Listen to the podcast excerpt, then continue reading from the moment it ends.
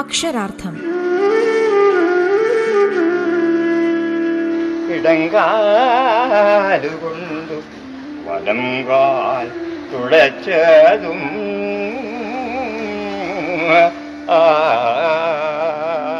അയ്യപ്പ പണിക്കർ കവിതയുടെ ചാരുരൂപം.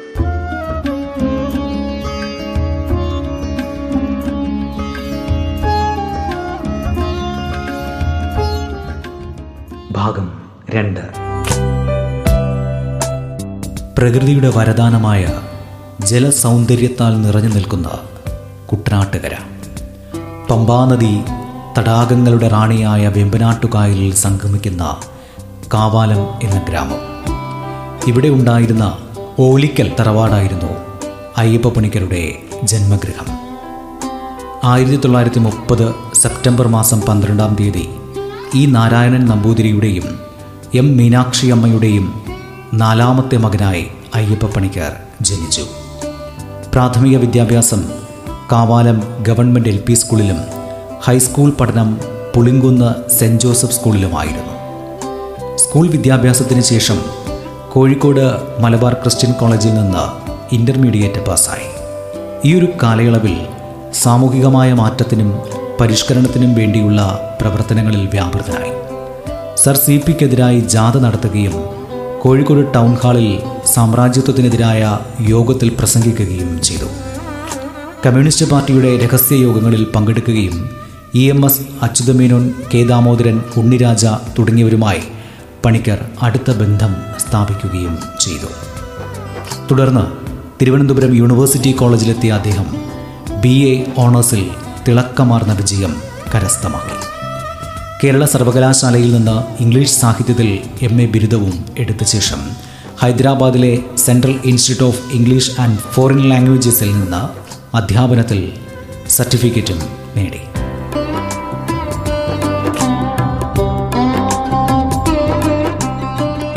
Full bright fellowship ലഭിച്ചതിനെ തുടർന്ന് അമേരിക്കയിലെ ഇന്ത്യാന യൂണിവേഴ്സിറ്റിയിൽ നിന്ന് എം എ ബിരുദവും പി എച്ച് ഡിയും സമ്പാദിച്ചു.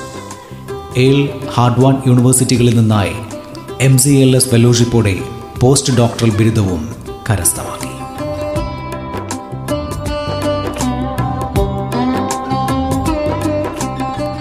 ആയിരത്തി തൊള്ളായിരത്തി അൻപത്തി ഒന്നിൽ കോട്ടയം സി എം എസ് കോളേജിൽ ഇംഗ്ലീഷ് അധ്യാപകനായി ചേർന്നുകൊണ്ടാണ് അയ്യപ്പ പണിക്കർ തന്റെ ഔദ്യോഗിക ജീവിതത്തിന് തുടക്കം കുറിക്കുന്നത്.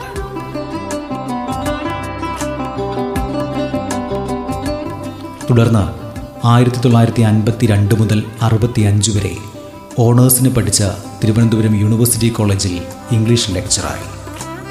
ആയിരത്തി തൊള്ളായിരത്തി അറുപത്തി അഞ്ചിൽ കേരള സർവകലാശാലയുടെ ഇൻസ്റ്റിറ്റ്യൂട്ട് ഓഫ് ഇംഗ്ലീഷിൽ ലെക്ചറായി ചേർന്നു.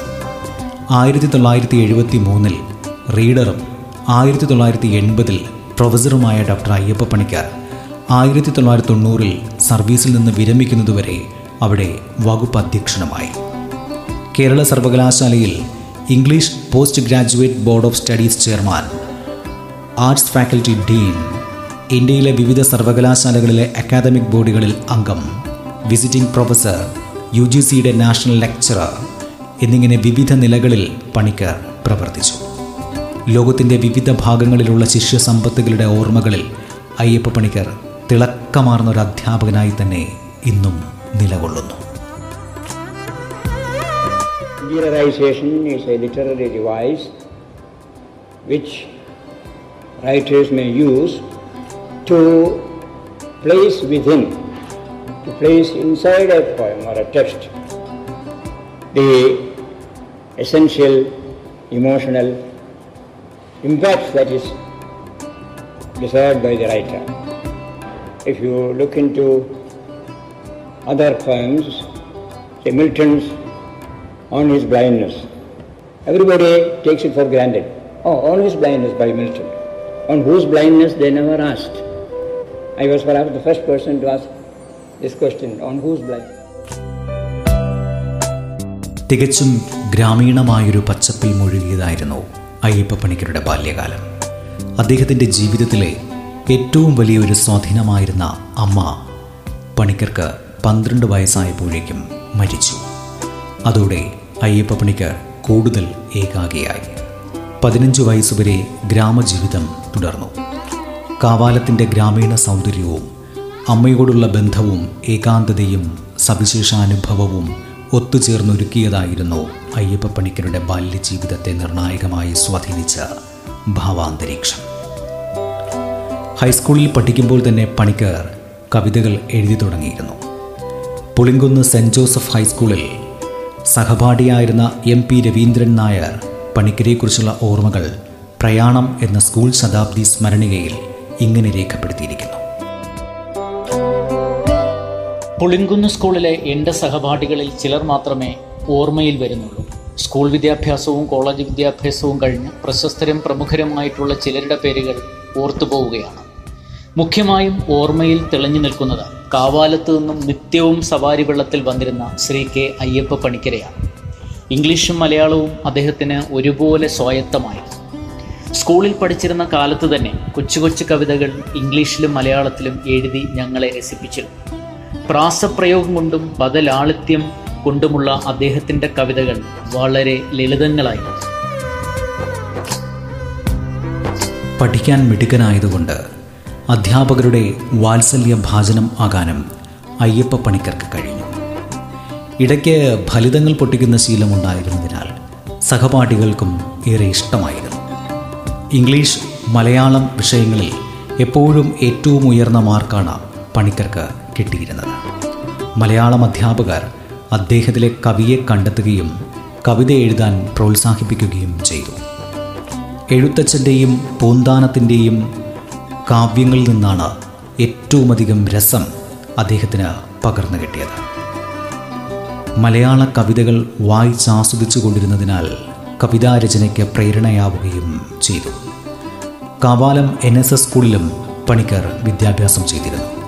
അന്ന് അവിടുത്തെ മിഡിൽ സ്കൂളിലെ അധ്യാപകനായിരുന്ന അമ്പാട്ടുമഠം എ എൻ വേലുപ്പിള്ള പണിക്കരുടെ സാഹിത്യവാസനയെ വളരെയധികം പോഷിപ്പിക്കുന്നതിന് നിമിത്തമായിട്ടുണ്ട്. ആ സ്നേഹനിധിയായ അധ്യാപകനെ ഓർമ്മിച്ചുകൊണ്ട് അയ്യപ്പ പണിക്കാർ പറഞ്ഞു. പഴയ കാലത്തെ പറ്റി ഓർക്കുമ്പോൾ എല്ലാവർക്കും ഏതെങ്കിലും ഒരു ഗുരുനാഥന്റെ പേര് എടുത്തു പറയാനുണ്ടാകും വേറെ ആർക്കും കിട്ടാത്ത ഗുരുവാത്സല്യം എനിക്ക് വേണ്ടി പകർന്നു തന്ന ആൾ എന്ന നിലയിൽ ആ ഓർമ്മ എന്നും പച്ചപിടിച്ച് തന്നെ നിൽക്കും. ഫസ്റ്റ് ഫോമിലോ സെക്കൻഡ് ഫോമിലോ പഠിക്കുമ്പോൾ മലയാളം അധ്യാപകനായി വന്ന വേലിപ്പിള്ള സാർ എന്നോട് അത്യധികം വാത്സല്യം കാണിച്ച ഗുരുനാഥനാണ്.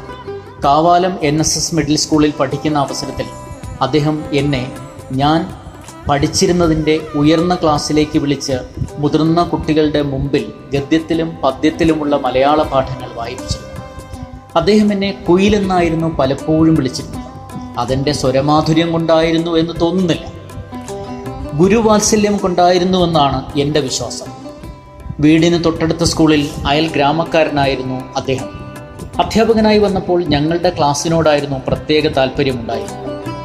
അക്കാലത്ത് ദിവംഗതനായ എന്റെ അമ്മാവൻ കേശവ പണിക്കരുമായുള്ള മുൻകാല പരിചയവും സ്വതസിദ്ധമായ ഹൃദയ നൈർമല്യവും ഈ താല്പര്യത്തിന് കാരണമായി എന്നാണ് എന്റെ വിശ്വാസം.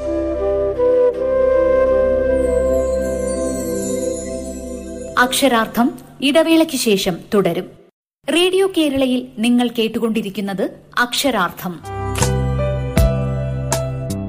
പതിനഞ്ച് വയസ്സുള്ളപ്പോഴാണ് അയ്യപ്പ പണിക്കർ തന്റെ ആദ്യ കവിതയായ പനിനീർ പൂക്കൾ പ്രസിദ്ധപ്പെടുത്തുന്നത്. ആയിരത്തി തൊള്ളായിരത്തി നാൽപ്പത്തി നാലിനും നാൽപ്പത്തി ഏഴിനും ഇടയ്ക്ക് പലപ്പോഴായി എഴുതിയ കവിതകൾ ചേർത്തുകൊണ്ട് പന്നീർ പൂക്കൾ എന്ന പേരിൽ ആദ്യ കവിതാ സമാഹാരം പുറത്തിറക്കുകയും ചെയ്തു. ആയിരത്തി തൊള്ളായിരത്തി നാൽപ്പത്തി ഏഴിൽ ഇറങ്ങിയ ഈ പുസ്തകത്തിന് അവതാരിക എഴുതിയത് കുമാരനാശാന്റെ വീണപ്പൂവിന്റെ അവതാരികകാരൻ സി എസ് സുബ്രഹ്മണ്യൻ പോറ്റിയായിരുന്നു. പഠനകാലത്തെ വിപുലമായ വായനയും പ്രഗത്ഭരായ അധ്യാപകരുടെ സാന്നിധ്യവും മറ്റ് പ്രസിദ്ധരായ എഴുത്തുകാരുമായുള്ള ബന്ധവും അദ്ദേഹത്തിന്റെ വ്യക്തിത്വത്തെയും വീക്ഷണത്തെയും അടിമുടി മാറ്റുകയും വികസിപ്പിക്കുകയും ചെയ്തു. കുട്ടനാടിന്റെ ജൈവ പരിസരങ്ങൾ കുടുംബ പശ്ചാത്തലം എന്നിവയിൽ നിന്നും നേടിയ നാട്ടറിവുകൾ ചരിത്രബന്ധം പുരാണ വിജ്ഞാനം കാവാലത്തും പരിസരത്തുമുള്ള ക്ഷേത്രങ്ങളിൽ നിന്നും ആഘോഷങ്ങളിൽ നിന്നും നേടിയെടുത്ത സാംസ്കാരിക അവബോധം. കോഴിക്കോട് തിരുവനന്തപുരം എന്നീ നഗരങ്ങളിലെ ജീവിതാനുഭവങ്ങളിൽ നിന്നും നേടിയെടുത്ത ആധുനിക ജീവിത പരിചയം. പാശ്ചാത്യ സാഹിത്യവുമായുള്ള ഗാഠമായ ബന്ധത്തിൽ നിന്നും നേടിയ യൂറോപ്യൻ ഭാവുകത്വം എന്നീ വൈവിധ്യമാർന്ന അനുഭവ സമ്പത്തുകൾ കൈവന്നതോടെ സർഗപരമായ അസാധാരണമായൊരു മികവാണ് അദ്ദേഹത്തിന് കൈവന്നത്.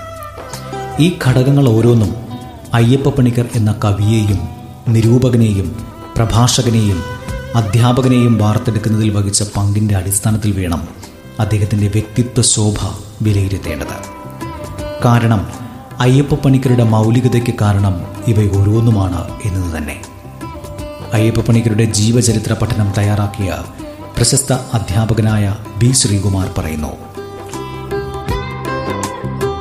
അയ്യപ്പ പണിക്കരുടെ വീട്ടിൽ പതിവായിരുന്ന പുരാണ പാരായണങ്ങളിൽ നിന്നും തുടങ്ങിയ പണിക്കരുടെ വായനാ കൗതുകം കാവാലത്തെ സനാതനധർമ്മ വായനശാലയിലൂടെയാണ് വളർന്നു തുടങ്ങിയത്. ആയിരത്തി തൊള്ളായിരത്തി നാൽപ്പത്തിയഞ്ചിൽ തിരുവിതാംകൂർ ഗ്രന്ഥശാല പ്രസ്ഥാനത്തിന് തുടക്കം കുറിക്കുമ്പോൾ പങ്കെടുത്ത നാൽപ്പത്തിയേഴ് വായനശാലകളിൽ ഈ ഗ്രാമീണ വായനശാലയും ഉണ്ടായിരുന്നു. കൗമാരപ്രായത്തിൽ ഗാന്ധിജിയോടും ദേശീയ പ്രസ്ഥാനങ്ങളോടും തോന്നിയിരുന്ന അഭിനിവേശം ക്രമേണ കമ്മ്യൂണിസ്റ്റ് ആശയങ്ങളിലേക്ക് മാറുകയുണ്ടായി. വായനയും കാവാലത്തെ ആറ്റുതീരത്തുള്ള പോസ്റ്റ് ഓഫീസ് കെട്ടിടത്തിലെ സായാഹ്ന ചർച്ചകളും ഈ ഒരു മാറ്റത്തിന് കാരണമായിരുന്നു. പഠനശേഷം വൈകാതെ കിട്ടിയ അധ്യാപന വൃത്തിയും അയ്യപ്പ പണിക്കർക്ക് തന്റെ സർഗസബരിയെ വളർത്താൻ സഹായകമായി. കോട്ടയം സി എം എസ് കോളേജിൽ ജോലി ചെയ്ത കാലത്ത് സി ജെ തോമസുമായും കാരൂർ നീലകണ്ഠപിള്ളയുമായും ഏറെ അടുക്കാൻ അദ്ദേഹത്തിന് കഴിഞ്ഞു. ഒരു വർഷത്തിന് ശേഷം തലസ്ഥാന നഗരിയായ തിരുവനന്തപുരത്തെത്തുകയും ചെയ്തു. ഇതിലൂടെയൊക്കെ തെളിഞ്ഞു വരുന്നത് അയ്യപ്പ പണിക്കരുടെ വ്യക്തിപ്രഭാവത്തെ ആദ്യകാലങ്ങളിൽ വികസിപ്പിച്ച കുട്ടനാട് കോഴിക്കോട് തിരുവനന്തപുരം എന്നീ ദേശ പശ്ചാത്തലങ്ങൾ വഹിച്ച പങ്കാണ്. ഈ പ്രദേശങ്ങളും അവിടുത്തെ സമൂഹവും അവിടെ നിന്നും ആർജിച്ച അനുഭവങ്ങളും അതോടൊപ്പം അദ്ദേഹം ബാല്യ കൗമാര യൗവന ദശകളിൽ കടന്നുപോയ കാലഘട്ടവും അന്നത്തെ സംഭവ പരമ്പരകളും ചെലുത്തിയ സ്വാധീനവുമൊക്കെ വളരെ പ്രാധാന്യം അർഹിക്കുന്നവയായിരുന്നു. കാരണം ഏതൊരു വ്യക്തിയുടെയും പ്രത്യേകിച്ചും എഴുത്തുകാരന്റെ ജീവിത വീക്ഷണം രൂപപ്പെടുത്തുന്നതിൽ ഇവയെല്ലാം ചെലുത്തുന്ന പങ്ക് വളരെ നിർണായകമാണെന്നത് തന്നെ.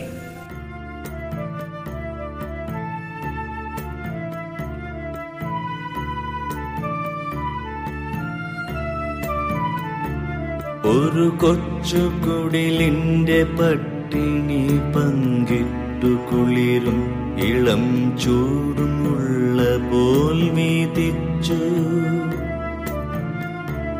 ഒരു കൊച്ചു കുടിലിന്റെ പട്ടിണി പങ്കിട്ടു കുളിരും ഇളം ചൂടും ഉള്ള പോൽ വീതിച്ചു. പണിയാല തോറും തൊഴിൽ തേടി അലയുന്ന ചെറുജീവിതം ഞാൻ കഴിച്ചേനേ എന്റെ പരിഭവം കേൾക്കുവാൻ വേറാരും വേണ്ട. നിന്നിരുചെവിക്കപ്പുറം പോവേണ്ടതു നീണ്ട പരിഹാസമില്ലാത്ത ബീഭത്സമല്ലാത്ത കറയുറ്റ ശൃംഗാരം കലരാത്ത രൗദ്രത്തിൻ കടുരസം കെനിയാത്ത ശാന്തിതൻ നിശബ്ദ സഹവാസം മാത്രം കൊതിച്ചേനേ. എവിടെയാണോ മലിപ്പാളങ്ങൾ പാളങ്ങൾ തെറ്റി നാം പല വണ്ടി കയറി കടന്നു പോന്നു. എവിടെയാണോ മലിപ്പാളങ്ങൾ തെറ്റി നാം പല വണ്ടി കയറി കടന്നു പോന്നു ഇനിയൊരു നാളിൽ ഒരു വേള പിറകോട്ടു പോകുവാൻ കഴിയാത്ത ദൂരത്തുരുത്തിലെത്തി. ഇനിയൊരു നാളിൽ ഒരു വേള പിറകോട്ടു പോകുവാൻ കഴിയാത്ത ദൂരത്തുരുത്തിലെത്തി. സ്കൂൾ വിദ്യാഭ്യാസം പൂർത്തിയാക്കിയ ശേഷം തുടർ പഠനത്തെക്കുറിച്ച് മാർഗനിർദ്ദേശം നൽകാൻ ആരുമില്ലായിരുന്നു. കോട്ടയം സി എം എസ് കോളേജിലും ചങ്ങനാശ്ശേരി എസ് ബി കോളേജിലും ഇന്റർമീഡിയറ്റിനുള്ള പ്രവേശനം അപ്പോഴേക്കും കഴിഞ്ഞിരുന്നു. എറണാകുളം മഹാരാജാസ് കോളേജിൽ പോയി ജി ശങ്കരക്കുറുപ്പിനെ കണ്ടെങ്കിലും പ്രവേശനം കിട്ടിയില്ല. ഈ ഒരു സംഭവം ഓർമ്മിച്ചുകൊണ്ട് അയ്യപ്പ പണിക്കർ പറഞ്ഞു കുറുപ്പ് മാസ്റ്ററെ ഞാൻ ആദ്യം കാണുന്നത് ആയിരത്തി തൊള്ളായിരത്തി അറുപത്തിനാലിലാണ് അന്നത്തെ ഇ എസ് എൽ സി കഴിഞ്ഞ ഇന്റർമീഡിയറ്റിന് മഹാരാജാസ് കോളേജിൽ പ്രവേശനം കിട്ടാൻ സാധിക്കുമോ എന്നറിയാനാണ് എറണാകുളത്ത് ചെന്ന ഞാൻ അദ്ദേഹത്തെ കണ്ടത്. കാവാലം നാരായണ പണിക്കർ പറഞ്ഞുള്ള അറിവും കവിത വായിച്ചുള്ള ബഹുമാനവും കൊണ്ടാണ് അങ്ങനെ ചെയ്തത്. പ്രിൻസിപ്പൽ ശങ്കരൻ നമ്പ്യാരും പ്രൊഫസർ ശങ്കരക്കുറുപ്പും വിചാരിച്ചിട്ടും അഥവാ വിചാരിക്കാതിരുന്നിട്ടും അന്ന് അവിടെ തിരുവിതാംകൂറുകാരനായ എനിക്ക് പ്രവേശനം ലഭിച്ചില്ല. അതൊരു അനുഗ്രഹമായി പിൽക്കാലത്ത് എനിക്ക് തോന്നുകയും ചെയ്തിട്ടുണ്ട്. അതുകൊണ്ടാണല്ലോ കോഴിക്കോട് മലബാർ ക്രിസ്ത്യൻ കോളേജിൽ പോകാൻ സാധിച്ചതും പോകേണ്ടി വന്നതും.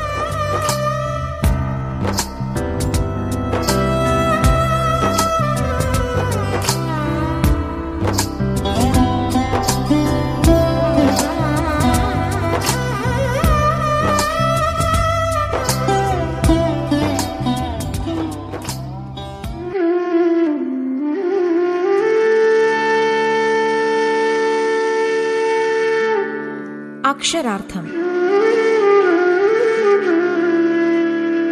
ഇടങ്കാലുകൊണ്ടു വലം തുളച്ചതും